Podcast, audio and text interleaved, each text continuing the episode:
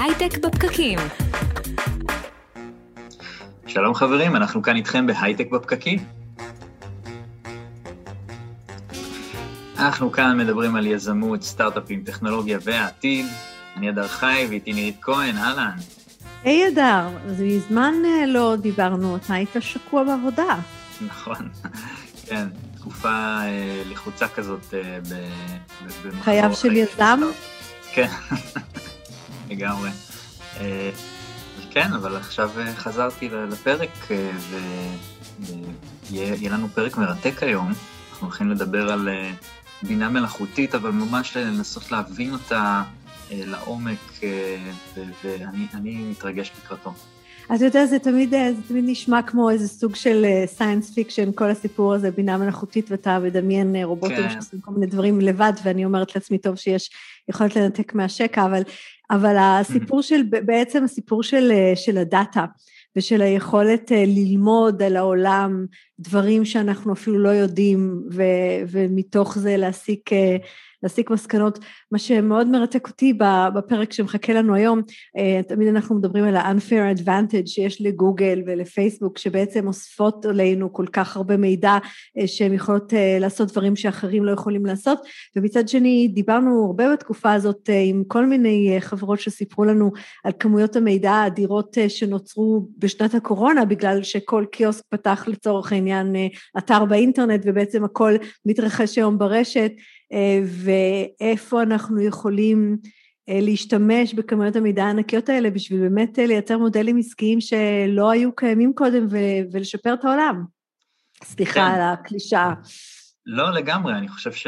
תראי, בסופו של דבר אומרים, מדברים הרבה פעמים על, על הדאטה בתור הדבר הכי חשוב והכי משמעותי, ולא תמיד אנחנו מבינים למה הוא כל כך משמעותי ולמה זה באמת כל כך מעניין שיודעים עלינו כל כך הרבה דברים. אני חושב שהפרק הזה יכול לעזור לנו להבין את, הדברים יותר לעומק. אז אנחנו משדרים לכם בפייסבוק live, בכלכליסט ואצטדיון הסטארט-אפ, אתם יכולים לחפש אותנו גם ב SoundCloud ובאפליקציות הפודקאסטים האחרות, פשוט תקלידו הייטק בפקקים ואנחנו שם. אנחנו פותחים את הריאיון, נמצא איתנו כאן מאור שלמה, מייסד ומנכ"ל אקספלוריום. אהלן מאור. היי חברים, כיף להיות פה, תודה שאתם מארחים אותי. כיף, אז אה, ספר לנו קצת על אקספלוריום, סטטוס החברה, גיוסים, מה אתם עושים. בכיף. אמ, הקמנו את החברה לפני פחות או יותר שלוש שנים. היום משרדים בתל אביב, משרדים בסן מטאו בסיליקון וואלי בארצות הברית. בדרך לפתוח משרדים בניו יורק. אמ, קצת יותר מ-120 עובדים, אמ, עובדים יחסית קרוס תעשיות, תכף נגיע קצת ללקוחות, גייסנו עד היום 50 וחצי, אחרי קצת מעל 50 מיליון דולר. אמ, זהו, שלושה שותפים, אור עומר ומאור, מה שמקשה מאוד על אמריקאים להגיד את השמות בבת אחת. פועלים בתחום של Data Science ו-Machine Learning, זאת אומרת בעולם של בניית מודלים חיזויים או הבאזוורד הזה ש, שנקרא נמצא מסביבנו AI, רק שבעולם הזה הפוקוס שלנו והתפיסה שלנו היא קצת אחרת ואומרת האלגוריתמים עצמם שלומדים מהדאטה נעשים הרבה הרבה יותר פשוטים אמ, והדאטה עצמו הוא בעצם מה שחשוב והמאגרים עצמם שאתה בעצם מזין לתוך האלגוריתמים האלה הם בסוף אלה שמייצרים את האימפקט. בנינו פלטפורמה שעוזרת ללקוחות גדולים עד קטנים למצוא מאגרי מידע שהם לא יהיו מודעים אליהם, שנמצאים מחוץ לארגון, שיכולים לשמש את האלגוריתמים השונים שלהם, או יכולים לעזור להם בסופו של דבר לפתור בעיות ביזנסיות בצורה טובה יותר. אוקיי, okay, אז, אז אני רוצה רגע לפרק את זה ולהבין את זה עד הסוף, כי אנחנו שומעים הרבה פעמים מונחים uh, כמו בינה מלאכותית, Machine Learning, uh, Data Science, uh, וחשוב לנו בפרק הזה לנסות אחת ולתבין, לתמיד להבין את המונחים האלה בצורה פשוטה, אז אה, בוא תנסה. אני אשמח, אני אשמח. למרות שזה כזה להכניס אה, ראש בריא למיטה חולה, אתה יודע, אף פעם אף אחד לא מסכים עם כל ההגדרות, ואני אנסה לפשט את זה כמה שיותר. אה, באמת יש הרבה מאוד buzzwords והרבה מאוד overuse של מונחים בתעשייה, אבל ננסה שוב לעשות קצת את התמונה הרחבה ולהסביר מה בעצם קורה ולמה התחלנו בעצם לשמוע על זה עכשיו מכל כיוון. אמ, בגדול היום לתהליך שבו מוציאים value מנתונים, יש לנו שתי אסכולות מרכזיות, נקרא BI ו-AI. לאו דווקא מתחרות, פשוט טכניקות מאוד מאוד שונות. BI, בינה עסקית, בעצם אומר בוא נציג את הנתונים ונעשה להם slicing and dicing בכל מיני צורות ונציג אותם בדשבורדים ונראה אותם בגרף כזה וגרף אחר ואולי מתוך זה נוכל ללמוד איזושהי מגמה. מה זה עולם של AI או Machine Learning או Data Science שבגדול, מה שנקרא במינוח המילוני אפשר למצוא בהם הבדלים אבל בגדול הם מתכוונים לאותו דבר. זה עולם של בעצם לקחת אלגוריתמים שמסוגלים להסתכל על דאטה היסטורי ללמוד איזה שהם פאטרנים בדרך כלל אנחנו מתייחסים ממש לדאטה טבלאי, כמו מכירות היסטוריות, או הלוואות שבנק נתן, או לקוחות שנרשמו, או כל מיני דברים כאלה, אבל כמובן שזה יכול להיות גם תמונות, וידאו, טקסט, כל העולם שאתם שומעים היום על Deep Learning.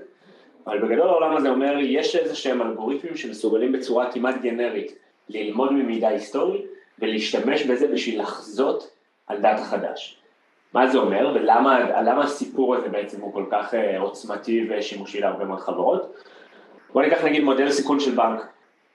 נגיד בבנק נותן אה, הלוואות לאנשים, לעסקים, הוא יכול להסתכל על הלוואות היסטוריות ולהסתכל על כל מיני משתנים, נגיד בהלוואות לעסקים, להסתכל על מה היו ההכנסות של העסק וכמה זמן העסק קיים ואולי מה הדירוג אשראי של הבעלים של העסק, וכמה עובדים, וכמה משכורות, והאם הם גדלים, האם הם קטנים, ומה הביקורות על העסק, וכל מיני דברים כאלה, בעצם הרבה מאוד משתנים להסתכל עליהם היסטורית, זאת אומרת בוא ניקח את כל ההלוואות שהיו לבנק בשנה האחרונה, ולהתחיל ללמוד מהם בצורה אוטומטית בתוך אותו אלגוריתם, בשביל לחזות על הלוואות חדשות, מה הסיכוי שהלוואה מסוימת תחזיר, אה, אה, תוחזר, או מה הסיכוי שיהיה איזשהו אה, פירעון חוב, או איזשהו פשיטת רגל. ובעצם זה נעשה מאוד מאוד מאוד עוצמתי, כי זה כבר לא בני אדם שמנסים לנחש, תשמע, כן, אבל ההכנסות נראות גבוהות, אבל בעצם העסק יש בו מעט מאוד עובדים או whatever, אלא באמת אלגוריתם שבצורה אובייקטיבית מסוגל ללמוד ולייצר איזושהי משוואה שעכשיו היא נכונה, כביכול בהרבה מאוד פעמים, לדאטה חדש. שזה, שאתה מדבר פה בעצם על על הסתכלות על דאטה בתוך ארגון, ובאמת יכולת אה, למידה יותר איכותית מהדאטה שיכול לעשות האלגוריתם מאשר עושים אנשים על אקסל לצורך העניין. עכשיו בעצם חלק מהכוח שלכם זה שאתם פותחים את העולם של הדאטה שהוא מחוץ לארגון. כן, בדיוק. אז שנייה, אני, אני אפילו אגיע תכף למה אקספלורים עושה, אבל בגדול, אה, אה, אני חושב שגם מה שנקרא, מי שמאיתנו למד נגיד מודלי רגרסיות או דברים כאלה בתואר, זה בדיוק זה באיזה שהם פלייברים אולי טיפה יותר מורכבים, והיום כשאתם שומעים למידה עמוקה ו deep learning זה בעצם אומר מודלים הרבה יותר מורכבים, אבל יש סוגים שונים של מודלים ועצי החלטות ורגרסיות לינאריות, וזה חוזה קטגוריות וזה חוזה מספרים וזה חוזה כל מיני דברים כאלה ואחרים, אבל הקונספט בבסיסו אומר, יש לנו איזה שהם אלגוריתמים, עם ההתפתחות בשנים האחרונות, שבהם גם compute, זאת אומרת כוח מחשוב נעשה הרבה יותר זול, כי האלגוריתמים האלה בסוף מאוד כבדים, וגם open source התפתח בצורה מטורפת, כזאת שמאפשרת היום בגדול לכל מי שיודע לכתוב איזשהו סקריפט ב Python, בסקריפט תוכנה קטן, בגדול לאמן אלגוריתם, זה בעצם הפך את העולם הזה של AI, Machine Learning Data Science להרבה יותר accessible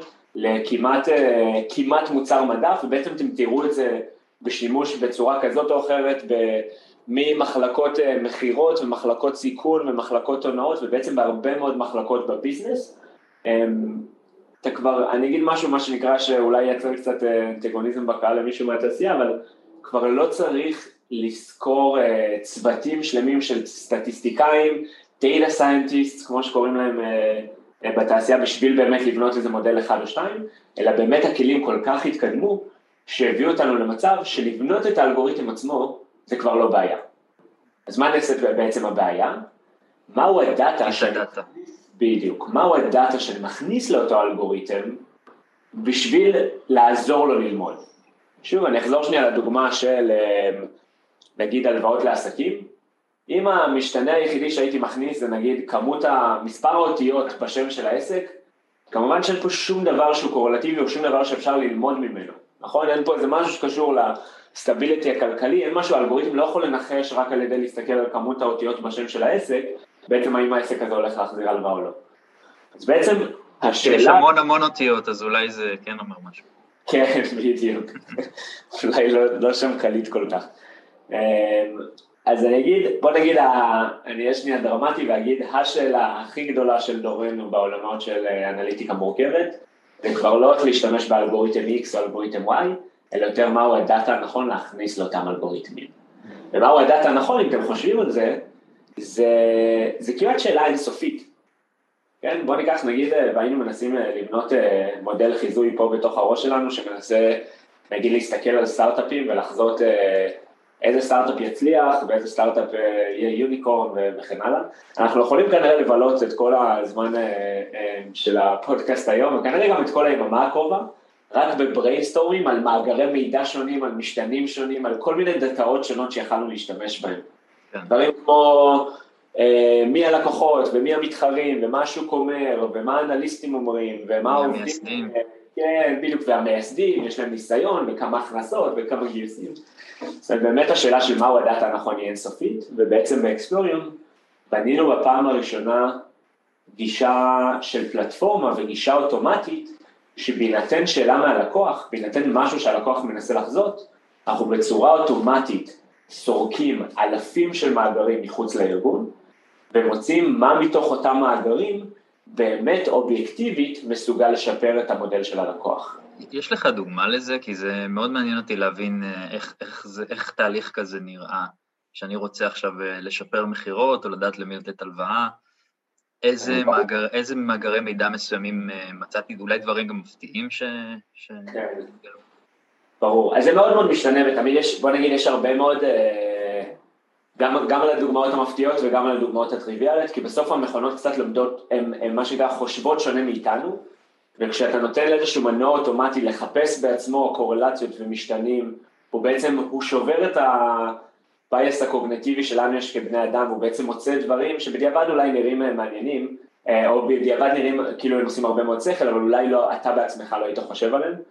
נגיד בעולמות של, אה, של עסקים, אנחנו עובדים יחסית הרבה, גם בנקים גדולים, גם חברות פינטק, אחד הדברים שאחד הלקוחות שלנו מצא, אחד המשתנים שקפצו לו בראש הרשימה, המערכת ממש מדרגת אלפים של משתנים.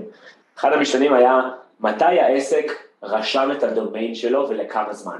זאת אומרת, מתי הוא פתח אתר ולכמה זמן הוא רשם את הדומיין, זאת אומרת, לכמה זמן האתר הזה יישאר באוויר. על פניו משתנה שאתה אומר, למה, למה לעזאזל, נכון? למה, למה הדבר הזה בעצם יהיה קורלטיבי באיזושהי צורה עם היכולת של עסק להחזיר הלוואות? מה שבפועל הם מצאו, אמ, זה שיש הרבה מאוד עסקים שהם לא באמת עסקים, שמתחזים להיות עסקים, שבעצם פחות או יותר שבוע, שבועיים לפני שמגישים בקשה להלוואה, פותחים אתר, מחזיקים אותו לכמה חודשים באוויר, אין להם שום אינטנשנס בעצם להחזיק את הדומיין, כי הם הולכים תכף לסגור את העסק ולברוח עם הכסף. אמ, ואז בעצם מגישים בקשה להלוואה, נראים כמו עסק לגיטימי, לוקחים את ההלוואה, סוגרים את העסק, סוגרים את האתר ומסתכלים, ובעצם האינדיקציה הזאת של אה, מתי הוא פתח אתר ולכמה זמן, נעשתה מאוד מאוד משמעותית. עכשיו, כן, עכשיו שוב, אני, כאילו, אני לא אנליסט פיננסי, אבל אני מניח שגם אם הייתי, לא בטוח שהייתי עושה עבודה טובה, אבל כנראה שלא הייתי חושב על המשתנה הזה. כן. אמ, היו מקומות שבהם חברות נדל"ן ניסו לחזות מחירים של בתים, ואחד המשתנה שקפץ לאחד מהלקוחות שלנו היה, המשתנה הכי מוזר שיכול להיות, מספר תיבות הדואר ברדיוס, אני חושב שהיה 600 מטר מכל בית. אה, ואז אתה שואל את עצמך, למה, למה, שזה יהיה, למה שזה יהיה קורלטיבי ומה הסיפור?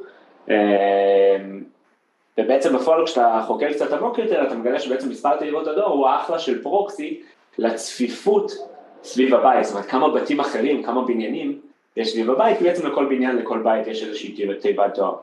אז שוב, זה קצת דוגמה לאיך מכונות חושבות קצת אחרת מאיתנו ומה הם אותם אה, משתנים, וכמובן שבקורונה לצורך העניין, סתם בעולם של הקמעונאות, אתה תיקח את חלק מהענקיות שמנסות לחזות, נגיד מה יהיו ההכנסות שלהם מכל חנות וחנות, אז אם בעבר הם נשענו בעיקר על מידע מכירות היסטורי וניסו לבנות איזושהי רגרסיה של זה, היום יש כל כך הרבה משתנים סביבתיים כמו uh, מה ה-restrictions שקשורים לקורונה באזור ומה הדמוגרפיה, והיו לנו לקוחות שמצאו ש...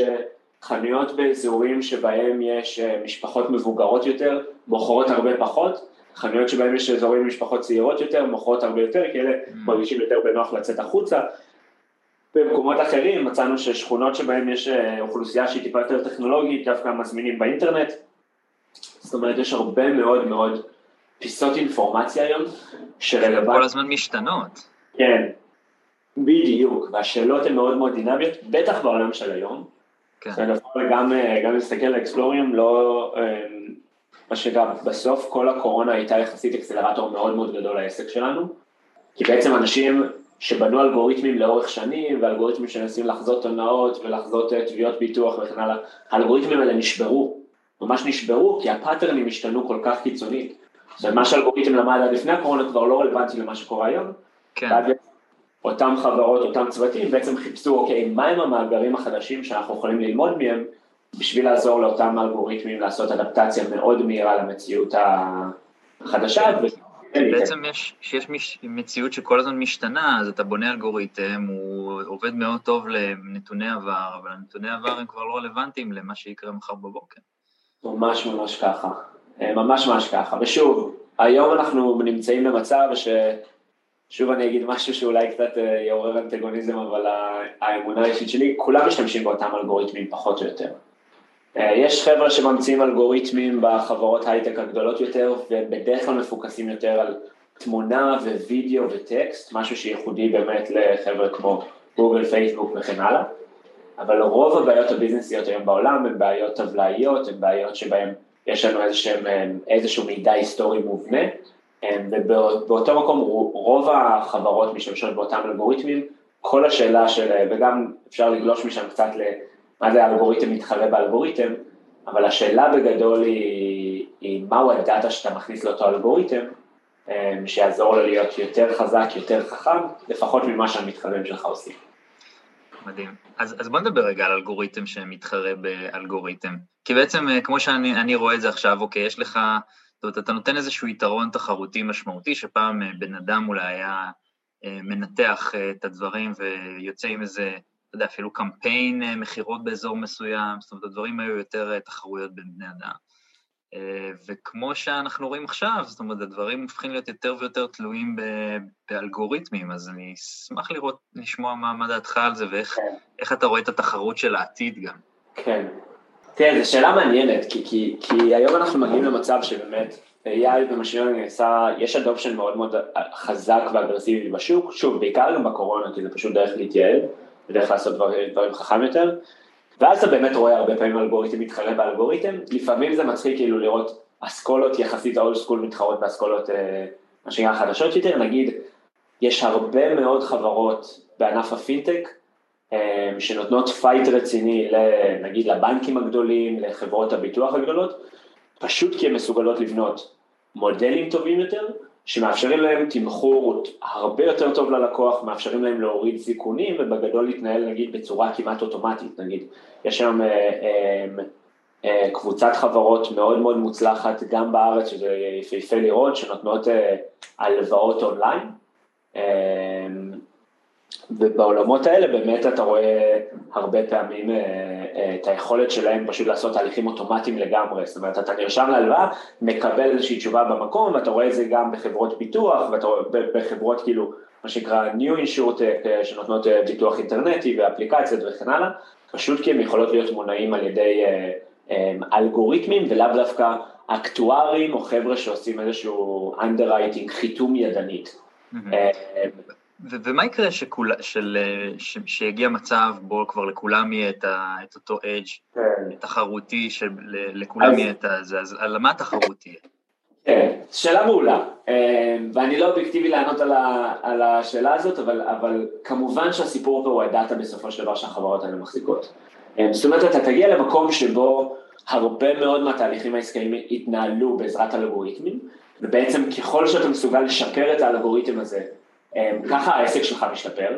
שוב, בעולמות הפיננס, בוא, נגיד, בוא נגיד אה, חברות ביטוח, אם אתה משפר את האלגוריתם שלך לחיזוי תביעות ביטוח באחוז אחד, שיפרת מה שנקרא, הורדת אחוז אחד מההפסדים שלך, שזה עצום, זה לא, זה, זה ענק, כן, אם אתה בעולם שאתה מוכר לחנויות של קמעונאים, ואתה מסוגל לשפר את האלגוריתם שמתעדף לך לאיזה חנויות ללכת למכור קודם, ואתה מגיע לשם לפני המתחרים שלך שמנסים למכור את אותם עסקאות או מוצרים אחרים לאותם קמעונאים, אתה פשוט מסוגל לשפר את הרווחים שלך מאוד מאוד מאוד משמעותית. אני אחזור לזה שאמרתי, כולם משתמשים באותם אלגוריתמים, זאת אומרת אין הרבה שממציאים היום אלגוריתמים חדשים, בעיקר בעולמות הקלאסיים, מה ה-competitive advantage המשמעותי?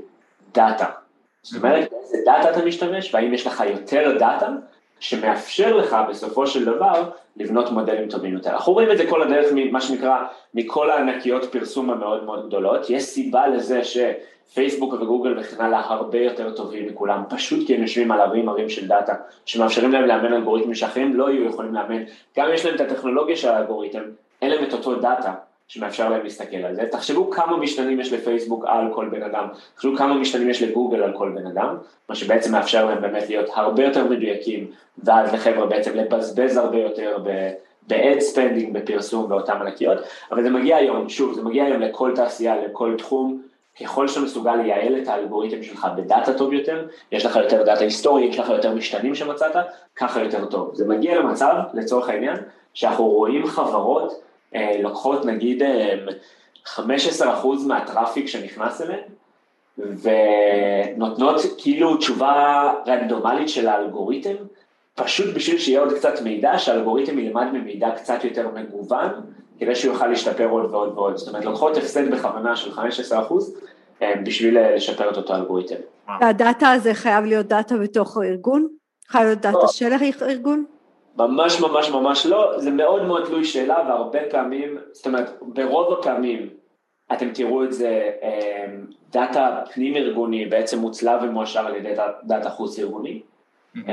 שוב, נתתי את הדוגמה של עסקים קטנים, בביטוח כמובן זה יכול להגיד הרבה מאוד דברים, במכירות באונליין אתה יכול לא רק להביא את המידע ליוזר שלך ואיזה קליקים הוא עשה באתר, אלא אם אין לך הרבה מידע כזה, אתה יכול גם להסתכל על ה-IP שלו, לתרגם את ה-IP למיקום ולשים מידע דמוגרפי על אותו מיקום. זאת אומרת, המידע החיצוני והמידע הפנימי הם בעצם מתערבבים מאוד יפה. אנחנו תמיד מדברים על זה שדאטה מאוד גדל בתוך ארגונים, בפועל מה, ש, מה שלא הרבה שמים לב זה שדאטה מחוץ לארגון גדל אקספוננציאלית מהר יותר. יש היום כל כך הרבה סוגי מאגרי מידע וכל כך הרבה חברות שמוכרות דאטה והרבה מאוד דאטה פתוח ותנועה מאוד מאוד חזקה בהרבה מאוד ממשלות לפתוח הרבה מאוד דאטה, אה, הוא פשוט הרבה יותר קשה אה, לניתוח ולשימוש ובעצם זה חלק ממה שאנחנו עושים, עוזרים לאותן חברות למצוא את זה. אה, אבל אני תמיד אומר, אתה יודע מה, היום יש את האמירה המאוד קלישאתית אבל מאוד נכונה הזאת, data is the new oil. בעצם אומר, דאטה זה כמו נפט, ואתם יודעים מה, אם דאטה הוא באמת עד כדי כך valuable, והוא אחד מה-assets המרכזיים של, של כל חברה, אז זה כמעט טיפשי מצד החברות לא לרדוף אחרי דאטה נוסף, ולא לרדוף אחרי מאגרים נוספים שיכולים לעזור להם לפתור בעיות נוספות או לשפר בעיות קיימות וכן הלאה. יפה, אני חושב ש... אתם רואים, אה, אה, רק עוד שאלה אחת אה, מעניין אותי על הדאטה החיצוני, אנחנו שמענו הרבה שעל זה שתקופת הקורונה בעצם הגדילה בהמון את כמויות הדאטה שיש היום. לגמרי, חד משמעית. וזה גם יפה מאוד לראות, כי כאילו יש איזה, יש איזה, אני לא יודע איך לקרוא לזה אפילו, אולי הסכמה שבשתיקה בין הרבה מאוד ארגונים שמפרסמים את הדאטה החוצה, כי מבינים שאפשר לעשות עם זה דברים מאוד מאוד משמעותיים. ובעצם העולמון של דאטה זה, זה אפילו, אפילו יפה לראות כמה בהתמודדות עם, אה, עם הפנדמיק, בהתמודדות עם הקורונה, בעצם נעשה שימוש בדאטה ככלי מרכזי להתמודד עם מחלה, שאם הייתם מסתכלים מה שנקרא 50-60 שנה אחורה, זה ממש לא היה הכלי המרכזי כנראה להתמודד איתה, והיום כשהדאטה הרבה יותר נגיש ויש דרכים אה, אה, יותר טובות לאסוף מידע, אז באמת יותר ויותר ארגונים מפרסמים את הדאטה שלהם לטובת הכלל להשתמש בהם, או לטובת עסקים שונים. ואפילו אני חושב שראינו הרבה מאוד ארגונים וחלק מהלקוחות שלנו, שה-main business שלהם הוא לאו דווקא אנליזה או מכירה של דאטה או כן הלאה, מתחילים לעשות איזה שהם אגרגציות על הדאטה שלהם ולמכור את זה לארגונים אחרים, מתוך הבנה שהם יושבים על דאטה מאוד מיוחד, ודאטה שיכול לעשות הרבה שכל להרבה מאוד ארגונים. יפה, אני חושב שבאיזשהו מקום הביטוי הזה שהדאטה זה המטבע החדש, השמן החדש, כל אחד והנפט החדש, זה, העברת את זה בצורה מאוד טובה. אני רוצה רגע אה, לגעת בסיפור שלך. אתה בן 27, איך הגעת להקים חברה ששווה, אה, שגייסה כל כך הרבה בגיל אה, כזה צעיר, אה, תוך שלוש שנים, ומאיפה זה הגיע? ספר לנו קצת. כן, מה שקרה, זה יהיה שקר להגיד ש, שאני יודע בדיוק מה אני עושה, או ידעתי מה אני עושה לכל אורך הדרך. זה גם חשוב לדעת. כן. אמ, תראה, את האמת היא שמשהו שלא אומרים לך כשאתה מקים חברה, היא שאתה בעצם, בעצם אמור להקים כמה חברות. מה ולמה אני מתכוון שאני אומר כמה חברות? להקים חברה, אתה או אתה והשותפים, זה מאוד מאוד שונה מלנהל חברה שיש בה חמישה אנשים, זה מאוד שונה מלנהל חברה שיש בה עשרה אנשים, חברה שונה לגמרי עשרים איש, חברה שונה לגמרי חמישים איש, חברה שונה לגמרי מאה איש, וזה כנראה ימשיך להיות uh, בקפיצות כאלה ככל שגדלים, ובעצם אחד הדברים שאתה, הכי חשובים שאתה צריך ללמוד זה בגדול איך להסתגל מאוד מאוד מהר, וללמוד, אוקיי, מהם האתגרים אה, הבאים שאתה צריך ללמוד. העולם הזה דווקא להיות אה, יחסית צעיר, או להיות יחסית עם מה שנקרא ראש פתוח לא מקובע, להבין שיש הרבה מאוד דברים שאתה לא יודע, עזר לי מאוד, אני חושב שהקפנו את החברה בגם משקיעים מדהימים וגם חבר'ה מדהימים, והאקוסיסטם הישראלי הוא מאוד תורם ומאוד עוזר, והיה, לצורך העניין נגיד בתחילת הדרך היה מאוד קל ומאוד נוח להתייעץ עם אנשים ומה נכון לעשות ומה לא נכון לעשות אה, ואיך לבנות דברים, שוב האתגרים מאוד מאוד משתנים, אתה מתחיל מ... אה, בכלל להוכיח שמה שאתה עושה יש לו איזושהי תפיסת, תפיסת עולם, ואז לנסות להביא קצת כסף כדי שבאמת תוכל לפתח את זה קצת יותר משמעותית או לתמוך בלקוחות, אה, ואז להביא את הלקוחות הראשונים, ואז להבין, אוקיי, מה הסיפור שאני יכול ללמוד מבין הלקוחות הראשונים בשביל לעשות איזה scale, זאת אומרת, מה משותף פה, מה עכשיו המסרים שאני יכול להגיד אותם ביחד, האם אני פותר פה באמת בעיה אמיתית, או האם יש פה איזה כמה לקוחות שאיכשהו שכנעתי לעבוד איתי, אה, אבל לא באמת, זה לא באמת משהו שעכשיו יכול להיות סקלבילי, אה, ומשהו מאוד מאוד קלישאתי, אבל כאילו, להאמין לכל אורך הדרך. אני חושב שספציפית אנחנו היינו קצת, אה, שקרה, יש לנו את הפריבילגיה באקספלור לעבוד על משהו שאנחנו תמיד אומרים, אה, מה שנקרא, בתקווה שיישמע עם הרבה צניעות, אבל אומרים, יודעים מה, יש סימן שאלה גדול האם אקספלורים יכולה להיות החזון של מה שהיא רוצה להיות, שזה להיות השכבה שכולם יבואו אליה כשהם יחפשו מאגרי מידע, שאם אתם חושבים על זה משהו ענק, הוא עובד קרוס תעשיות, זה מאפשר לנו, מה שנקרא החזון הזה הוא מאוד מאוד מאוד גדול, אבל אנחנו תמיד אומרים, אם אנחנו נצליח to execute, אם נצליח להגשים את אותו חזון, יש לנו סיכוי לבנות את אחת החברות המיוחדות פה באזור, אמ, לא רק הגדולות פה באזור, לא רק ביזנס שהוא מאוד מאוד סוסטיינבל, וזה תמיד גם מאוד מרגש לייצר הרבה מאוד עבודות בישראל ולבנות חברה גדולה ומה שנקרא חברה שיש לה אימפקט ויכול להשפיע על העולם, אבל גם בתחום שלנו, תחום שהוא באמת יש לנו היום הרבה מאוד השפעה, מ-healthcare ועד אה, עולמות הפיננסיים ועד עולמות של consumers וכן הלאה, אה, יש לנו יכולת לשנות דברים, או בוא נגיד, אם אנחנו נצליח להפוך לחזון שלנו, אנחנו נוכל לשנות הרבה דברים באיך שאנשים מנתחים מידע. מאוד מאוד מרגש אותנו, וזה עוזר לנו, מה שנקרא, להתמודד עם האתגרים, תמיד אני אומר, לבנות ביזנס זה קשה, לבנות ביזנס שצריך אה, לגדול במהירות או גדל במהירות, זה, זה קשה פי עשר. אני חושב שלפני שנתיים היינו פחות או יותר עשרה אנשים אולי, אמ, היום אנחנו 120, אמ, אני חושב שאפילו לפני שנה היינו אולי 40 איש. מדהים. כן, אז יש לזה כל פעם אתגרים, אתגרים שונים. מאור, שלמה, אנחנו כמובן מאחלים המון בהצלחה ושתגשים את החזון אה, ותייצר הרבה משרות פה גם ב- בישראל. אה, תודה רבה שהיית איתנו ושיהיה אחלה יום. תודה רבה שאירחתם אותי חברים, המון המון תודה. ואנחנו מתקרבים לסיום, תודה נירית שהיית איתי כאן. תודה רבה, אדר, היה מרתק. ממש. תודה לאורי טולדנו וטל חיים מהצוות שלנו, ותודה לכלכליסט ולרדיו תל אביב על שיתוף הפעולה. אם יש לכם רעיונות לתוכניות או שבא לכם אה, להתחבר אלינו, אתם מוזמנים לקבוצה הייטק בפקקים בפייסבוק, כנסו לשורת חיפוש הייטק בפקקים ואתם אה, תמצאו אותנו. אנחנו הייטק בפקקים, להתראות בשידור הבא.